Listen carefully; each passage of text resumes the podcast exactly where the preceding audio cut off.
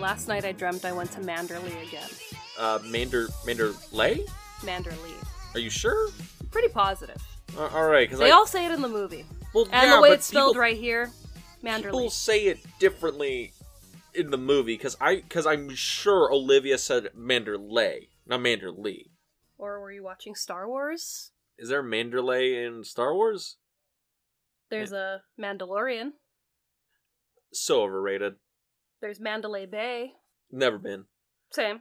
Also, Mandalorian. I know you keep get, trying to get me to watch that show, but I, I, I don't know because I know I just didn't get into Mandalorian because I had just written off Star Wars pretty much completely after the movie trilogy. Well, that and you hate everything that I love.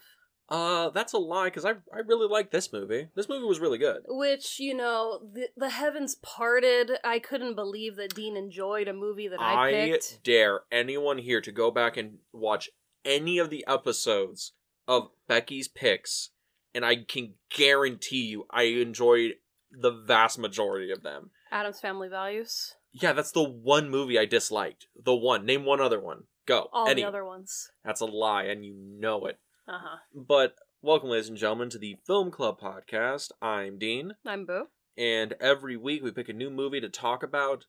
And this week we're talking about Rebecca. And it's also the first week of December, so happy December. Happy December. And we're, you know, starting off our Hitchcock month with Rebecca. Yeah, uh, never saw it before. I knew a lot about it. Mhm. Um, I'm pretty sure I read the book at some point because I, watching the movie, I recognized all the plot stuff. Yeah. Like, oh, I recognize this from a story or something else I read, but I or a documentary, maybe. maybe or like a, I read excerpts of it from Mhm. like a like a Hitchcock book, something. But um, this stars Laurence Olivier, uh, Joan Fontaine, Jane Fontaine. Yeah, it stars L- Laurence Olivier, Joan Fontaine. It's got, you know, a long laundry list of characters in this movie. Yeah, and a lot of character actors of the time because this comes out in 1940, and most of the people in this movie were like British stage or British character Mhm. actors that Hitchcock brought over when he came to Hollywood. Yeah, and this was his first American film. And I mean, kind of way to go on your first American film. It was nominated for 11 Academy Awards. It won two, including Best Picture. Yeah, and best cinematography, right? Yeah, that's no longer a category, right? No, best cinematography is a category. Is it? Yeah, no, no, no. You're thinking because the best picture was called something else. It was called best production, Oh, okay. and that no longer it do, it exists, but it's just called best picture Best now. Picture, okay. Because I know I had read somewhere that one of the awards isn't what it used to be, so that's what I assumed. Like, is it best cinematography? But why would they change that? Because cinematography is Is so still important. it's still in it. Yeah. Yeah. I mean, I- know that there was a few of those Oscars that they don't do anymore, and there's some that go in and out, like in the '60s. I don't Mhm. think special effects was in every '60s Oscar. They went like in and out every couple of Yeah. years. But um, yeah, in this movie, it's it's really good to see Hitchcock coming into an American studio system. This is done by David O. Selznick, and I think during the production of this, he was finishing up Gone with the Wind. Yeah. And I mean, him and Hitchcock were just bumping heads because Hitchcock is Hitchcock and he likes to do his things his way. Yeah, And O. Selznick was kind of like, no, I'm the producer, I'm the money. And Hitchcock was like, no, trust me, I know what I'm doing. well, it's really true because David O. Selznick. I guess this is like old school Hollywood. Mhm. This this is actual Hollywood Golden Age stuff. Yeah. Uh, he was like the biggest producer in the world. He was doing Gone with the Wind, which became the biggest movie in the Yeah. world.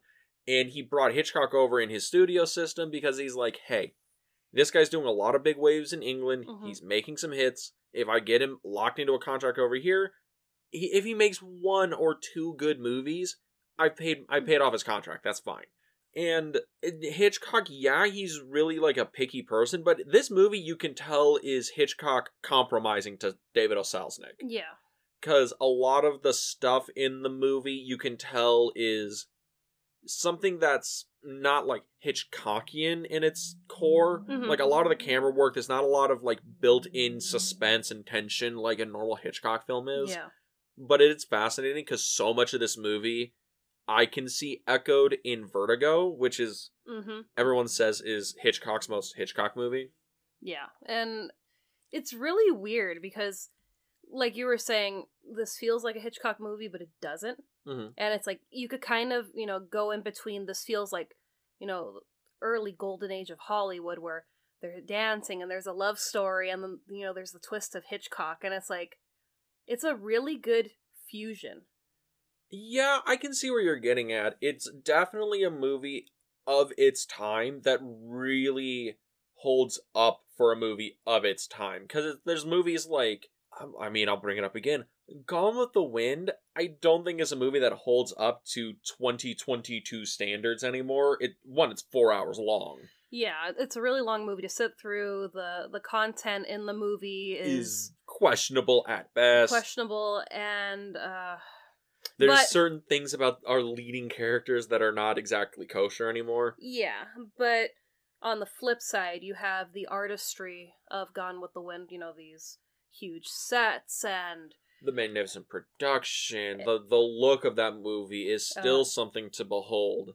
You I know, mean the fact that it's not a black and white movie, it's uh, you know, full Technicolor. full technicolor and you feel like you're there in person. I got to see Gone with the Wind on the big screen maybe I think it was before the pandemic. Oh god, And- okay. I was like, I don't know how I'm going to sit through this, but let's do it. And just seeing it on a big screen is like, wow, you really feel like you're stepping into this movie. But that that's like Gone with the Wind, Yeah. which look, I thought we could cover that at one point, but it would it, that would be something that would take up a lot of time because that movie is a a lot. That But- would probably be like a two a two episode thing. It'd have to be. But Rebecca here, this is something that's a lot more digestible because there's nothing in this movie I would say is problematic. Like this movie I think has aged like a fine wine. Like there's there's some of those old Hollywood classics that hold up today that I can watch now and still be really engaged in Mm-hmm. because the, the movie's like two hours long i think there's some of it that's a little long-winded but the performances in here are still good. Yeah. you can literally watch laurence olivier read a phone book and it's fascinating.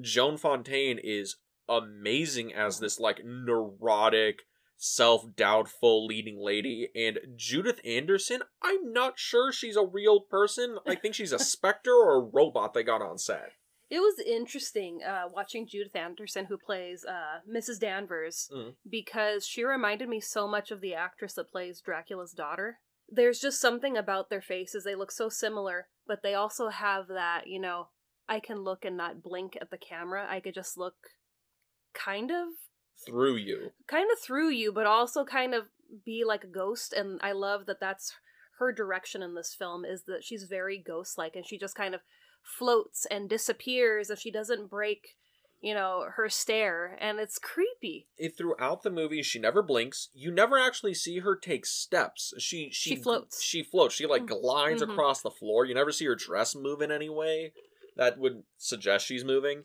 it's really weird she's like a living statue Yeah. but the thing is with like rebecca as a movie and its relation to hitchcock because i i read the book um hitchcock truffaut it's like his Mhm. interview book and hitchcock looks at this movie as like a compromised thing he he likes it he's like oh i think it's held up pretty well Mhm. the 20 years it's been out because i think that book was made in the 60s but he's like oh the movie's good The Truffaut book. the not Truffaut, the not Truffaut book. Yeah, yeah, yeah. This movie was made in 1940, so it's uh, 80 years old. Yeah, and the original book was released in 1938, so there's only like a, a two year difference at most between the book and the film. yeah, but the thing is, Hitchcock's like the movie. I think really holds up. It's a really well crafted piece, but it's not. Hitchcock never claimed it as his as a Hitchcock film. No, I, and I can see why because it's not you know full Hitchcockian, especially with uh, David O. Selznick, you know, being there and kind of okay, you know, yeah, I'll let you do this, but you're gonna have to compromise and do something else the way I want to do it. And Hitchcock kind of like having to outwit him and outsmart him with, yeah, sure, I'll, I'll let you think you're you know doing everything your I- way, and I like how you say outwit and outsmart him, where Hitchcock was just like, "I'll just cut in the fucking camera and Exactly. give you nothing else to use." Exactly, and, and that's genius. You know, you do the dailies, and it's like, well, I shot what I needed to shot, you know, shoot for the day, and well, there's not much, you know, fat on there to trim, so I guess we're gonna have to go through with this unless you want to go back and film, you know, another day of the same scenes. And it just costs you more money, and he Mhm. put a lot of money in Gone with the Wind, and he did not have that wiggle room to give with Nope. Rebecca. Not yet. And that's the, but that's the thing with this movie. You know, Hitchcock calls it a compromised Hitchcockian film, Mhm. but he's still able to like make it work. Um, but we should probably tell people what the movie's actually about. So let's fish out the box. Oh yes, let me. All right, I- I, found it. Ah, there we go. All right, do you wanna, you wanna, you wanna read this one off? No, you have a beautiful speaking voice. I think you Ah. should do it. Thank you, thank you. Uh, it's a two pack a day habit that gives me this voice. a shy lady's companion staying in Monte Carlo with her stuffy employer meets the wealthy Maxim de Winter, played by Sir Laurence Olivier. She and Max fall in love, marry, and return to Manderley, Manderley. Manderley, his large country estate in Cornwall. Cornwall? Cornwall? Cornwall. Cornhole. Max is still troubled by the death of his first wife, Rebecca. In a, Hello. she died in a boating accident the year before. Oh no. Ah, you, you should be very concerned around water. The I like second, water. the second Mrs. De Winter, played by Joan Fontaine, clashes with the housekeeper, Mrs. Danvers, played by Dame Judith Anderson, and discovers that Rebecca still has a strange hold on everyone at Manderley. Manderley. Lay, Lee, Lay, definitely Lay. And uh, yeah, so Joan Fontaine shows up. She's basically being beat down by the memory of this Rebecca character that we never Mhm. see, and I think that's genius. Oh yeah. We get beat down by this specter, this ghost of a person, and everyone's trying to mold her into Rebecca hmm to the point where it's kind of driving her a little insane. And then twist ensues because there's like three twists in the last 30 minutes of this movie. And it's just like, man, you think okay, most movies one big twist. Hitchcock's like, nah, I'm gonna throw three at you in like 45 minutes. Yeah, it's like oh, there's the most movies are like you know one one good one, you know, like The Sixth Sense or something like that. There's Mm. oh, what a twist. hmm But yeah, this one has like three stacked up in like 10 minute intervals of the last 30 minutes. Yeah. But, And uh, it, it's fun. I mean, it's been a long time since I've watched it in its entirety. Mhm. Um, it's always a thing. Like if it's on, I catch like maybe the ending of the movie or the middle of the movie. But to see it, you know, from beginning to end and just seeing, you know, their story and their romance and how Rebecca is this dark shadow over the relationship, and it's like, you know, she's never, you know, she hasn't been there. She isn't the dark shadow. What? Oh, Rebecca? Yeah. She is a dark shadow. She's a specter that lords over this entire movie in a genius way. Yeah, but it's mostly, you know, Mrs. Danvers is the one that's, you know, orchestrating this shadow. Yeah, Mrs. Danver is definitely one holding the torch out, and I wanted to talk about that. Okay. So, Mrs. Danvers in the book, Mm-hmm. the reason she's obsessive about Rebecca is because she raised her up Yeah. since like like childhood, right? Mhm. She's like basically her her mother. She's the dark force that turns Rebecca dark, basically. Kind of. Versus this movie where she comes in when Rebecca is a bride and Rebecca's kind of the bad influence on her. I don't know if we get that, but but that's the my question. Mrs. Danvers in the movie, she is very obviously coded as being a lesbian, and that's Mhm. something that shows up in I think almost all Hitchcock films where he has a gay coded character in Mhm. like every one of his movies. Yeah, because I mean, I mean, even if she is, you know, lesbian or not, she's very obsessed with Rebecca to the point of, you know, I still do things like she's gonna come home later that day. And that's the thing. Do you think that Mrs. Danvers is so obsessive about Rebecca because she is madly like in love with her and then she died? Because she seems more affected by Rebecca's death than Maxim is, and Maxim's not affected the same way for reasons we'll get into in a minute. Yeah. Well, talking about Mrs. Danvers because she's like the most interesting character in this fucking movie. Oh, yeah. I, again, I think she's a Terminator. But do you and also, think spoiler, she has one of the coolest deaths in this movie. Oh yeah, by far. But that's the thing. Do you think that's the main crux that Hitchcock was going for? That oh, Mrs. Danvers uh, the evil lesbian who's gonna destroy Manderley because you know she was jilted by Rebecca and Maxim and all that stuff. Yeah, you know, I was kind of trying to figure that out too. It's like I don't know if it's because she was in love with Rebecca or it was just she was just very obsessed with this person Mm-hmm. and it was kind of like, you know, you took my everything away from me and I'm going to take everything away from you because you know, yeah, she is her, you know, personal, I guess, handmaid. Would we consider that or her I it's really weird because this is steeped in like one is steeped in like old school British Mhm. culture and it's steeped in very high class um aristocracy kind of British Yeah. culture.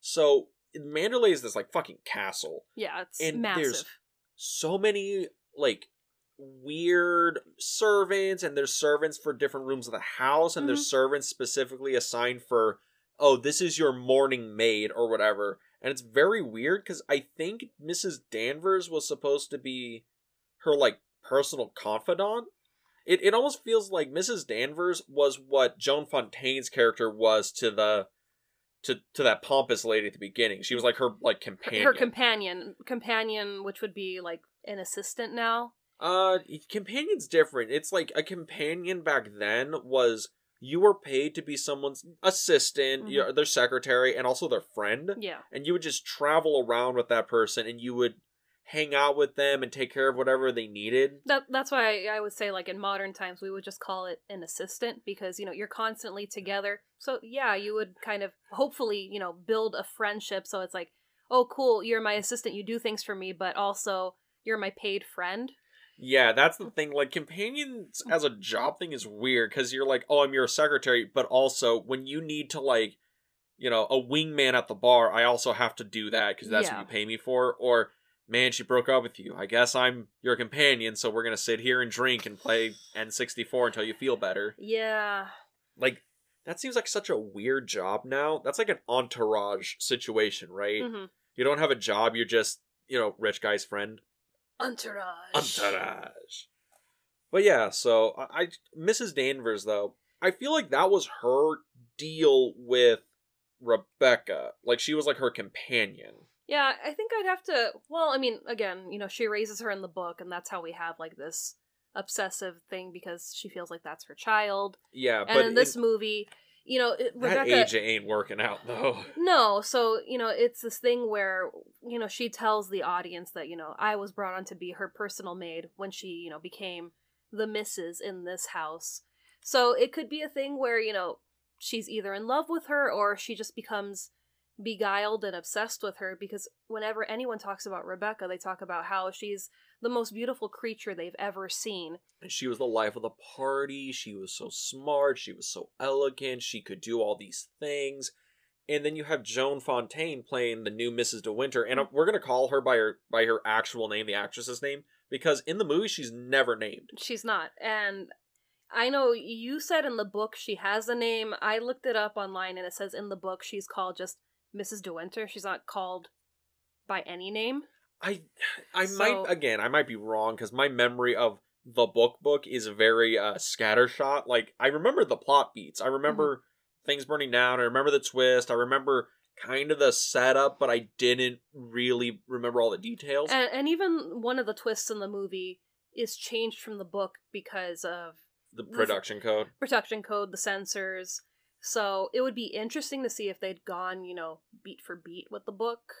This is pretty close. It, it's very close. like there's only the things that are cut out of this are really minor things. Like a lot of exposition scenes that you don't need in a movie because you can show it visually. Mhm. All that shit's cut out. Yeah. And the only main plot beats I think that are changed are Mrs. Danvers' relationship to Rebecca Mm-hmm. and the way in which she died. Mm-hmm. Those are the only two things that are like plot specific that are switched up, and we'll we can talk about those if you want. Yeah, I mean, this is a this movie's been around for a very long It's- It's an time. 82 year old movie. Yeah, it's a yeah, it's in its 80s. Uh, the book's even older. So uh, the the book was actually written by uh, Daphne Daphne du Maurier. du Maurier, and uh, I had to say it in the most obnoxious French accent I could. Well, you Daphne du Maurier. well, you also took French in high school, so Yes, two years of French in Southern California public school Oui, oui, monsieur. That's my French right there. So yeah, so you know, it's interesting that you know this book was made and it was turned into this film and everyone loved the book and the movie. It's very rare when you kind of get, you know, love for both. It's either, you know, hit or miss. But this one, you know, everyone just knocked it out of the park. Well, that's the thing, and that that goes to David O. Selznick because he had this opinion about adapting books into movies and all Mhm. that stuff. Was you need to maintain a slavish devotion to your material because fans are going to be angry if you change too much from the original material to make your movie. Yeah. So that's why like Gone with the Wind is like pretty book accurate and that's also why it's 4 hours long. Yeah, because I mean, if you see a Gone with the Wind book, like original hardcover, That is a weapon. I mean, I don't think I could take that on an airplane. I'm trying to like compare it to other books, like um maybe like The Joy of Cooking. The Or, Stand is you know- a good good one because I think the Stand's like over a thousand pages. like a medical book, like an old medical book. It's like this, you know, they've got a lot of meat packed into this book. yeah, but that's the thing. Like, also, I wish people took a page out of Selznick's books now. Just like, hmm. just just keep it up. Just, just stick to the book. Yes, keep it as authentic and as accurate to the book. That's what the readers want. And even if people are coming in as moviegoers and then they really enjoy it and oh, it's a book, and then they read the book and they're like, wow, I saw that, so I can kind of, you know, connect the two. yeah i mean there's there's books and movie adaptations that are like in name only like i robot is in name only hmm like i feel they bought the rights to that book to use robots in the name and that's Yeah. it but with this it's it's a very accurate telling of the story it's almost to the point where it's the exact same story just told by two different people hmm so you know, d- do what you will. I I will say though the book is kind of dull. It mostly because it's like long-winded and very very very British. There are multiple passages where they talk about cricket and crumpets. I'm not making a joke. That is, there's a whole chapter dedicated to a cricket match. And I can't agree with him because I have not read the book. But I will continue to watch the movie because the movie is very entertaining. Yeah. Uh, you know, this is another movie that Hitchcock decided to film in black and white because he wanted to keep with the the atmosphere and the mystique. And I, I think that works because I mean, the fog, the the beach, the ocean, it's like you really feel like you're getting immersed and kind of lost into Manderley. Oh yeah, I I actually made a note because we have our first act of the movie where Max and uh, Joan Fontaine meet, Mhm. and it's like, oh, they're speed running through like a whirlwind romance Mhm. drama. But and that's like really bright and nice, and it's a lot of natural lighting, and it's really pretty. Yeah. You know, in Monte Carlo. But then when they get to Manderley, it is they're in a gothic castle. It is dark. It is gloomy. You it could rains as soon as they hit the property. you could film a Universal monster movie on this set. And the thing is about Manderley that I think is so interesting is even though this movie is made in like 1940, Manderley looks so much older and alien to what we've seen in the movie up to that point. Because Yeah. Monte Carlo, oh, it's like nice, extravagant, but it looks, you know, I guess not like modern by our standards, but it looks like, oh no, that like can't exist. Like I could probably go to like a a restaurant and it would kind of look like that. or you know, you go to any um, famous hotel in Monte Carlo, and it's probably kept in the same style because that's what it's known for, and we'll just you know keep it clean, keep it you know It it has like it has like an Art Deco thing going. on. yeah, you know, you want to go with that vibe, and you know that's how it feels in this movie. Like we're we're jumping from modern to ancient. It's it's because it feels like when they get to Mandalay, just like in the movie, right? Because Mm-hmm. everyone in Mandalay is trapped in the past in the memory of Rebecca, yeah, and the house itself is the same way. It's Mhm. trapped in the past and in the memory of Rebecca. Like whole rooms haven't been changed. Mhm. Her monogram is still written everywhere. Her signature's on a bunch of stuff. But the building itself is like, yeah, it's obviously an ancient castle, but the interior is like, oh yeah, no, we're feeding into that. yeah, This is something out of time. It doesn't really exist in normal space. It exists in in Manderley. You know? Mander, yeah. And I think that's an interesting thing about the movie and Hitchcock filming in black and white is maintaining that Mhm. dark gothic atmosphere. Yeah, and I mean, it's interesting to see it and kind of see it with Psycho because we get Mhm. this, you know, this ominous character that's kind of, you know, really pulling the strings but not really pulling the strings and, you know, these places that have been around for such a long time but nothing ever changes in them. hmm Time changes around them, but these things are a constant. It's like they're in their own little time capsule. Yeah, yeah, It- it's- that's exactly what I was getting it- at. it's the same day over and over again, and we're waiting for these people that are no longer with us to return, even though they're not going to. I was trying to figure that out because the movie it's it's trying to say something, right? Mhm. Hitchcock's, you know, yeah, was kind of buttoned down by Selznick, but like there's there's meaning and messaging and themes Yeah. in this. And it's like is the movie trying to be about grief? Is it trying to be about like memory? Is it trying to be about love and what love really means, you know? Cuz like Maxim, he's in love with you know, the new Mrs. De Winter because she's the exact opposite of Rebecca. Yeah. Rebecca was this extravagant, elegant mistress of, of the aristocracy, and she was all these things. And Joan Fontaine's character, Miss the new Mrs. De Winter, makes a point that she is so different than Rebecca. She's like she's a working girl, not like a work working girl, but she's a working class girl. Yeah. and she's like not very bright. Like she's clever but she's not not the sharpest tool in the shed. She's not really talented at anything. She likes to draw which was like the one hobby that rebecca did not master in her life. Yeah. and she doesn't really have a sense of fashion. She they they point out that she wears like JC Penney off the rack clothes Yeah. She dresses comfortably versus Rebecca, who, who wants to be extravagantly extravagant, wants to be dripped in jewels and, you know, costume parties. Yeah, so we see, you know, how they kind of, you know, size up the new Mrs. De Winter and how cleverly uh Daphne du Maurier yeah de Maurier. uh, and Hitchcock. You call her Daff. It's fine. uh I don't think I'll do that. But how clever they are with, you know, making us feel like this woman, you know, can never, you know, really be the the love of Maxim's life. It's, you know, it's always going to be either we're going to shape you into something that looks like Rebecca or we're going to give you the boot after a while because you can't, you know, stand in her shoes. And I love how that is all in Joan Fontaine's head. Yeah. It's not something like Maxim never wants her to be like Rebecca, and he actually is like angry when she tries to be like Rebecca. And he's telling her, you know, even in the the days that of this whirlwind romance, you know, never dress in a, a black satin dress and pearls. You know, don't do this, don't do that. And then we find her either being duped into doing that, or she thinks, you know, maybe this is the way he'll only love me if I buy new clothes and you know fix myself up. It's the thing where everyone around her wants her to be Rebecca, except the one guy she cares about.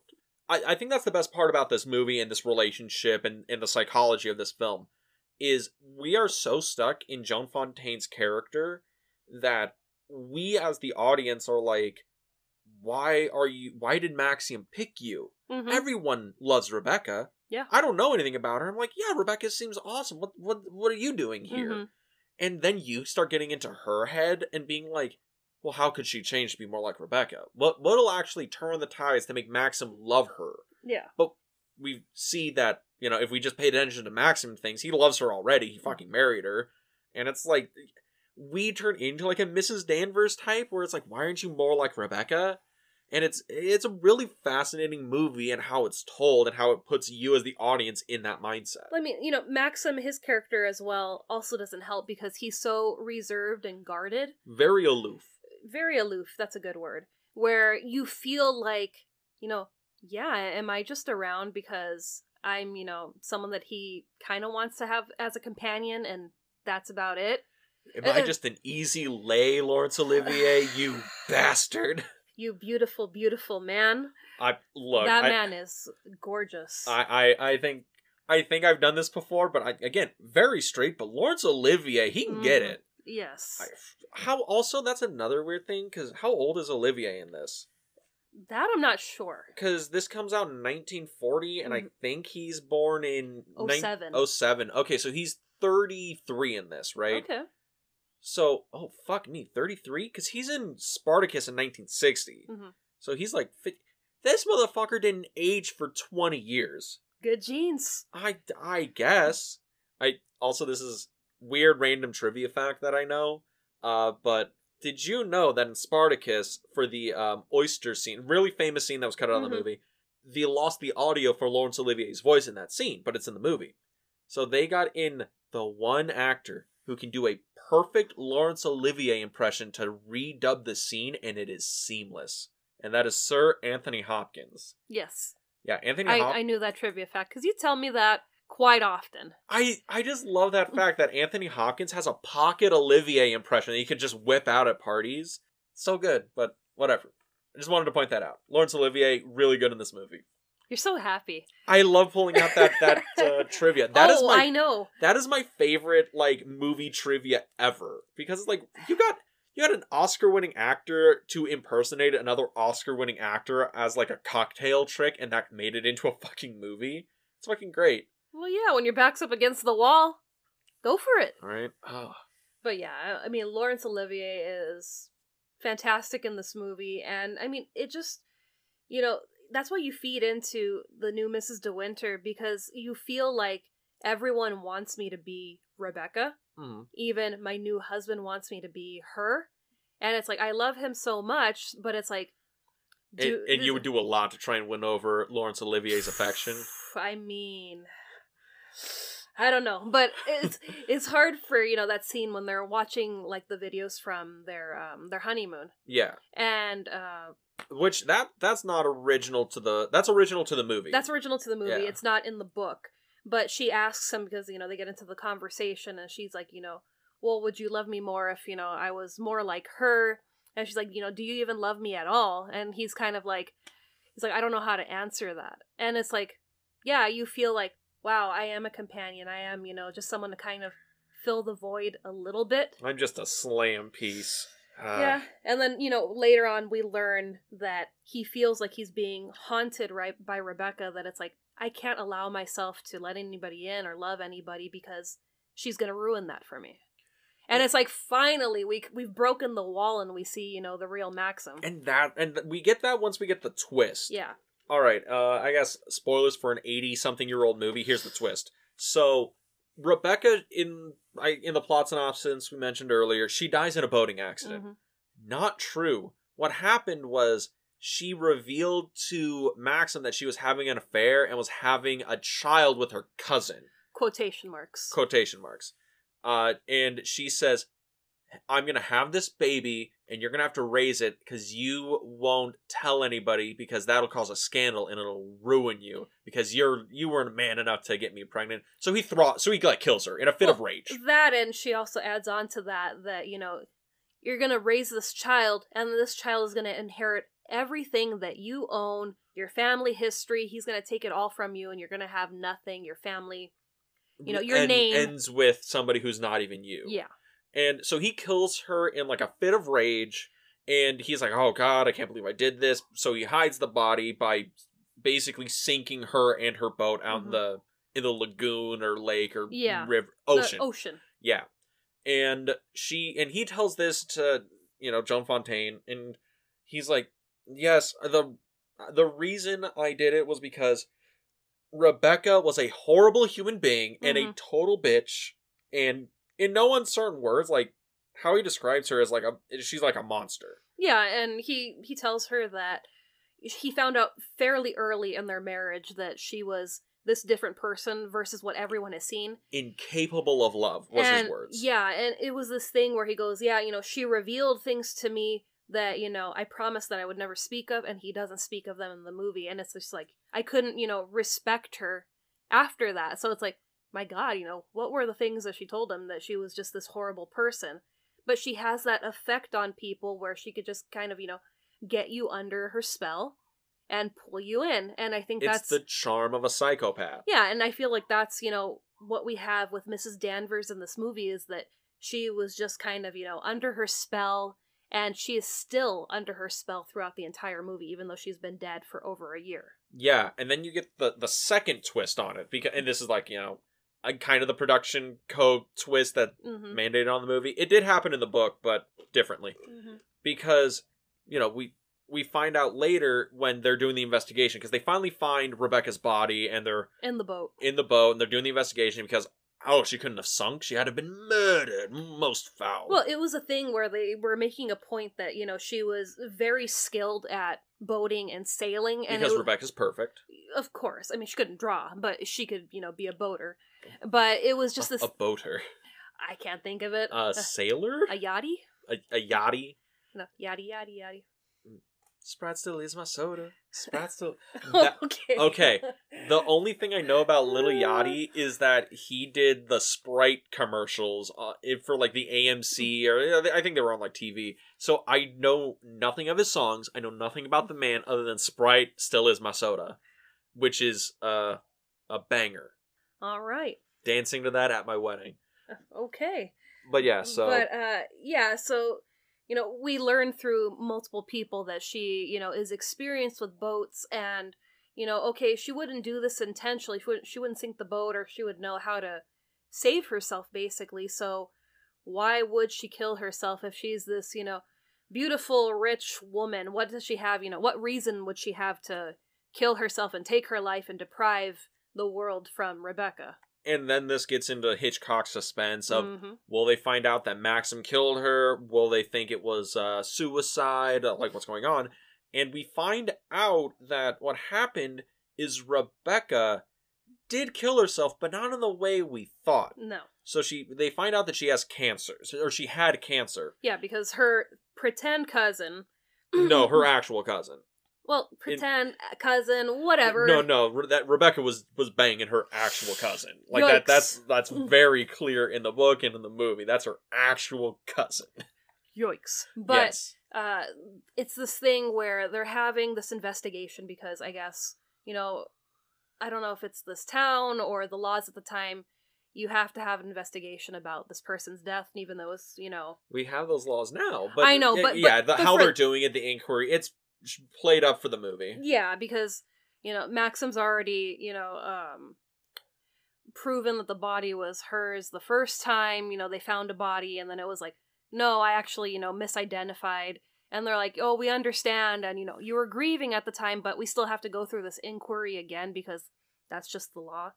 And her cousin is just like, you know, follow me, exhibit A, exhibit B, and you know, this leads them to going back to London because you know that's where she would go to bang it out with her cousin, but also her other doctor was over there. Is your concept of this movie ruined now that I point out that she was in an incestuous relationship with her cousin? It's not ruined, but it's just like, bruh. Did you just think he was a pretend cousin this whole time? Well, no, because it's like, you know, I am, I'm not. It's like, well, which is it? Yes, no. I don't think he ever says he's not his, he's not her cousin. Still, I wouldn't be, you know, boasting that. Uh, But they they go to plowing his his hot cousin. so gross. Are they from Alabama? Is that what Mm. the secret of this movie is? But uh so Rebecca, you know, she's basically living this double life that Maxim is aware of.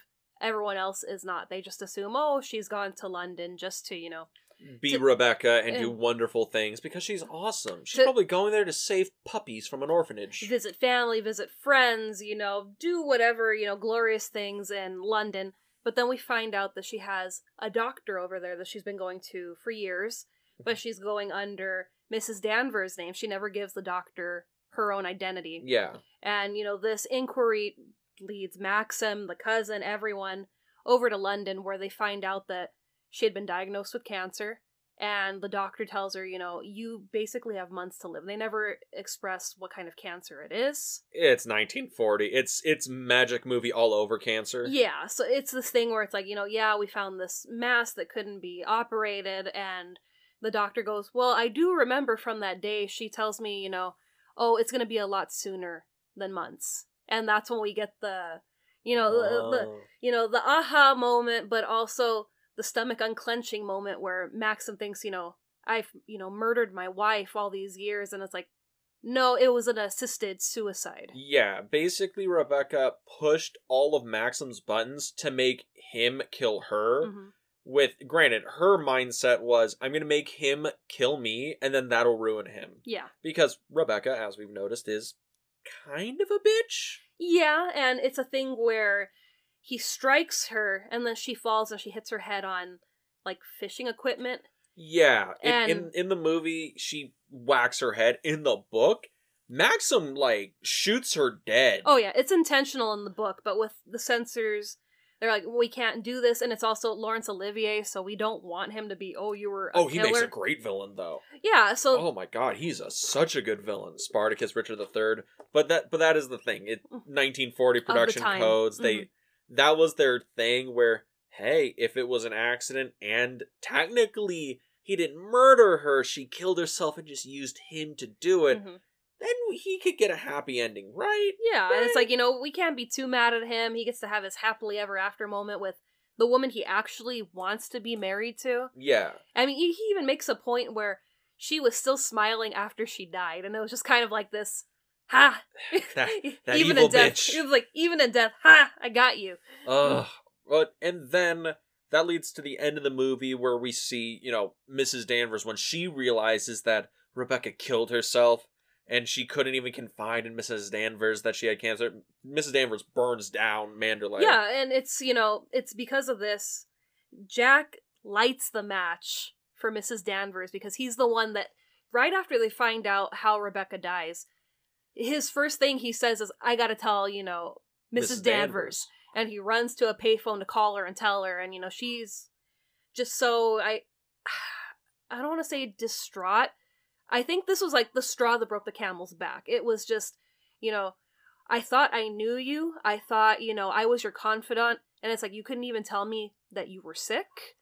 Or, you know, if you wanted to die, you couldn't, you know, let me help you be there, you know, in those final moments. I think what it is is Mrs. Danvers constructed the perfect Rebecca out of her Mhm. memories and like all the stuff in her rooms and all the like the stuff in the house. She had constructed the perfect Rebecca yeah. and her dying tragically from drowning and that just like added to the mystique. She she could be like, "Oh, she died like this saintly martyrdom death. She was too perfect for this world, so nature itself had to take her away." And when she finds out that not only did she lie to her and cons- and killed herself and took her, you know, self away from this, but it was also like implications that she knew that, you know, her cousin was banging her and like hmm basically Mrs. Danvers finds out that her construction of Rebecca was a complete lie. Yeah. And her only response she could come up with that is, well, I've built Manderley to be this um altar to this memory that's Mhm. a lie, so she must burn it down and dies with it. Yeah, and it makes sense because it's just, you know, I have created this false narrative for myself because I can find solace in it. I can pretend like if I keep things perfect, if I keep things the way that she liked it, one day she'll just come magically walking through those doors again and everything will be okay. And after finding, no, she was really sick. She wasn't the person that I had built up in my head, you know, of her being. Yeah, let's burn shit to the ground. And I'm going to go along with it because what else do I have to live for? And and that's the thing where I find Mrs. Danvers so fascinating because she's the one that builds the the altar of memory. Mm-hmm. Maxim, yeah, he kills her, but he's trying to run away from that. He feels guilty as hell over it, but he is trying to repress that memory. And then we have Joan Fontaine trying to live up to that memory. And that's kind of like the interesting thing here about the movie that I think is so compelling when I'm watching it is all three of these main players of this movie each works as a function of how people deal with somebody Yeah. when they die or somebody when they lead or, or what however you want to put it and it's a really well told story and a well acted story because i get everything from these actors when they're going through it Yeah. like mrs danvers breakdown that fucking weird wide-eyed look that Mhm. that that how she walks through and the flames are all around her and she seems like she's not even there and when things collapse around her i'm like oh I completely understand that this mo- that this woman is at absolute bottom end grief, and Yeah. it's so so good. And then you know you have the music swell up as Joan Fontaine and Maxim embrace because oh, thank God, Mrs. Danvers has burned down our home. Fuck that bitch, and we're happily ever after. And we could rebuild again. It's okay. We'll we'll build a new house. Ah, yeah, but Rebecca as a film, Hitchcock's entry into Hollywood. How do you think this works as a Hitchcock film? Not like a movie in general, but in Hitchcock's canon. Would you call this like on a scale of, you know, five birds? Uh, where where would you put this on Hitchcock's scale? Uh, Five being um Vertigo and zero being I don't I don't fucking know uh, Topaz or something. I'm gonna go four. Four pretty Hitchcockian, I'll go four point five.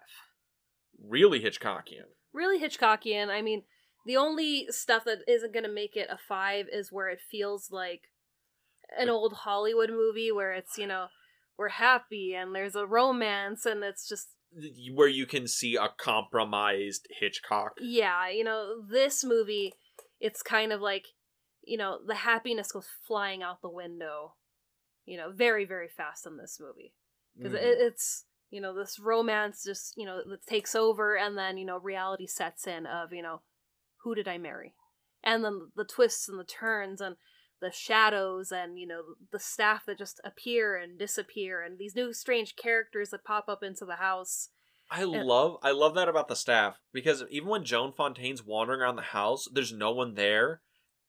But as soon as she wants to be alone, suddenly there's a million staff Mhm. members there. And I'm like, where are all these people coming from? Where are they going? I mean, it's also creepy when she comes to the house for the first time and all the staff are like in this like entry hall that leads into the house and it's just like, oh my god, you know, it's just this group of people all kind of looking kind of depressed because the new Mrs. De Winter's here and it's not Rebecca. It's this movie, and I think I got it. This movie is a ghost story without any ghosts. Mm-hmm. We are in a haunted house that where no one's dead. Yeah. You know, these are just ghost inspectors going through the motions like they did with the previous owner and this woman is going mad because she is surrounded by a bunch of people just clinging on to A memory. to a memory. Very good movie. Very good movie. And I'm so surprised that you enjoyed it as much as you did. I wasn't sure how you would like it. Why wouldn't I enjoy this? I- It's Hitchcock. There's an intriguing premise. There's great acting. Like that. Literally, like the only things I ask of in movies are: is the story interesting and are the actors good? Everything else is kind of gravy. Yeah, and I mean, this movie, it's a lot of fun, even though it's a depressing movie because, you know, it's about grief and loss and death, and death yeah. and, you know, revenge, betrayal. And, you know, it's at the end of the day, Maxim just wants to be happy, and so does Mrs. De Winter. She just wants to be happy.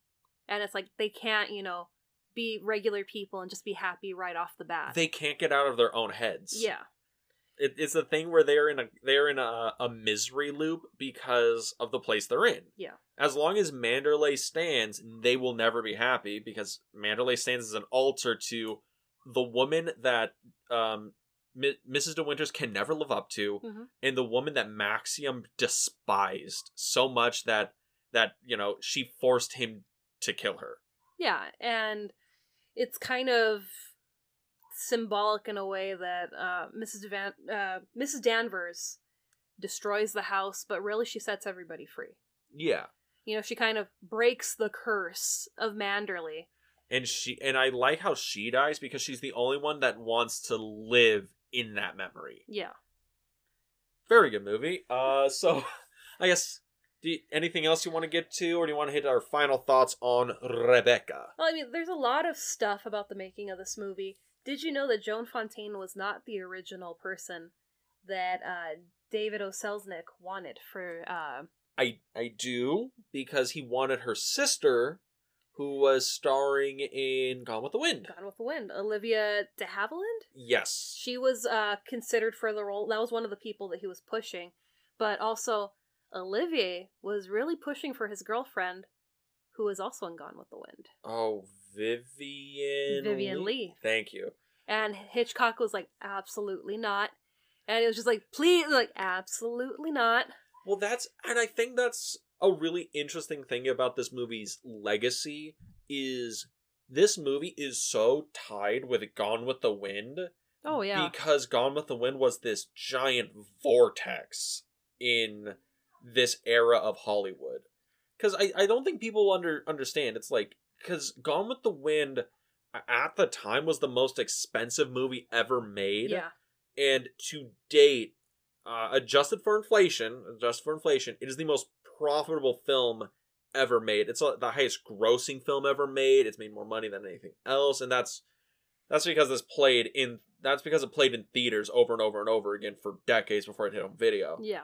But it's like this has a bigger like cultural vortex than like Titanic and Avatar combined. Like I don't think people understand how big Gone with the Wind was. Yeah, it was this larger than life movie, and I mean, it's still generating money. yeah.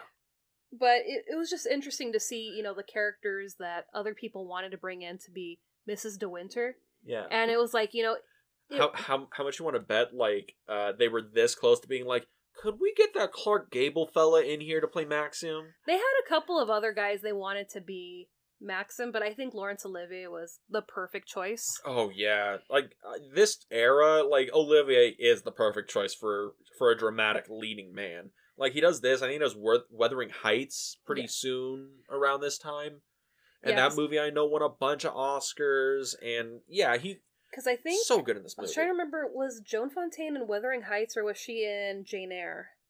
I think she was in Jane Eyre, but don't quote me on that. Okay. I haven't seen Wuthering Heights in a long time, and I don't think I've seen Jane Eyre. I don't think. Yeah, I don't think so. I know she was in The Women, and that was why Hitchcock had wanted her because she played. Uh, they called her like the meek wife in The Women, and that movie is a great movie. I, I highly recommend that movie. But it was just this thing where he saw her in it, and he was like, "That is who we need for this movie." And I think these two leading characters were perfectly casted for you know who they are in this movie. Oh yeah, I again, like Olivier is the the acting don in this movie. Joan Fontaine is the is the workhorse. She can carry this movie on her back. And I and the standout and the surprising performance is Judith Anderson as, Mrs. Danvers. Yeah. Great performances all around. The story is compelling. The direction's so good. Did you know that Vivien Leigh eventually got to play Mrs. De Winter? Oh, let me guess, stage play? Radio. Oh yeah, this this had a radio play? Yeah, I I don't know how many years later, but Joan Fontaine reprised her role. Uh, Laurence Olivier he reprised his role, and he did you know a, a radio thing with his wife Vivien Leigh, Oh, and okay. then there was another one where Joan Fontaine reprised her character as Mrs. De Winter later on. So it was interesting that they actually came back to these roles and they played themselves again, which is you know kind of odd. You know, Well- thinking now where a lot of actors are kind of like, I don't want to go back to this character that I already played. I don't want to be typecast. Oh yeah, well that's the that's the thing that happens with a lot of people who do Marvel movies because Mhm. they do the Marvel movies for however long and then they want to get out of it. Like um, Chris Evans, pretty famously, he's like as soon as his Captain America contract ran out, he's like, I want to do something else Yeah. immediately. But um, you know, if anybody wanted to watch this movie, uh, they and you know not see any of these actors, this movie got remade this year. Yes, It's it, on Netflix. it was on Netflix. Uh, my mom watched it and she was like, "Yeah, it's not good." Well, that's the thing. This is such a like classic Hollywood kind of kind of story Mhm. and kind of movie that I really don't think this this plays well now. It- Here's the thing. This movie has aged really well, but Mhm. I couldn't you couldn't release this movie now. Kind of thing. I think people are looking for the twist. This kind of story has permeated a lot of like pop culture that everyone can kind of like cult shot it yeah, and even if it was more book accurate and like maybe le- even a little sleazier it wouldn't it wouldn't look right i think I mean, I think it's an easy movie to remake. You know, even if you wanted to give it a modern twist, where it's a modern couple and you know the the wife you know the previous wife dies and a new wife comes in and you know is the house haunted by you know the the soul of this other wife Well, that's the thing. That sounds like so many of those. Um, that sounds like a lot of these like movies about oh the last wife died and now the new wife has to come in Mhm. and the husband can't let it go. There's a lot of movies like that. Yeah. This one's unique in that it's done really, really well, and it's done at a time where you probably couldn't have gotten that made straight. This is made straight, which is so fascinating. yeah But uh, anything else you want to say about Rebecca? Rebecca. Uh, I mean, it's there's just a lot about this movie. It's an interesting movie, you know, behind the scenes stuff, the story itself. Um, a funny thing, um, Selznick he wanted, you know, at the end of the movie we have the house burning down and we pan in on the embroidered pillowcase that Mrs. Danver makes for Rebecca with the, Mhm. the trademark R on it. Apparently, uh, Selznick he wanted an R in a smoke form to appear, and Hitchcock I- was like, absolutely not. I read that he wanted the cheesiest, hmm fucking ham-fisted ending he could have made. So, Send the cheap seats home happy. That's David O. Selznick. so Hitchcock was like, sure, sure. And then when he was preoccupied with Gone with the Wind, he was like, yeah, we're gonna shoot this, and then we're gonna tack it onto the end of the movie with the, you know, the panning in onto the pillowcase, and then it ends, and we're good, and be like, oh, we tried it. It It did look didn't good work. on camera. Yeah, it was we- really rough. Th- that is the story of how Hitchcock made the movie. Every time Selznick had to go do something for Gone with the Wind, he was like, "All right, we're gonna do it my way," and Selznick ain't gonna care because he ain't coming back to reshoot it. Yeah, and I mean, you know, Selznick is, you know, obviously a, a talented person, but you know, he He's not Alfred Hitchcock. he's not Hitchcock. I mean, he, you know, not only gave Hitchcock probably a lot of headaches making this movie, but he also kind of started a controversy with two famous composers in Hollywood because of this movie. So, Ooh. apparently uh, for this movie because it's i think it's on a list of you know one of the most epic or beautiful scores on afi one of their you know many categories Something like that, yeah. Th- there was a point in like the '90s and early 2000s where they gave everything a category. so instead of just having like one composer like most films do apparently he borrowed some of franz waxman's music franz waxman who was the composer of the bride of frankenstein Hmm. And then he also borrowed from Max Steiner, who was the composer of Gone with the Wind and many other movies as well, and kind of mishwashed their music into the movie.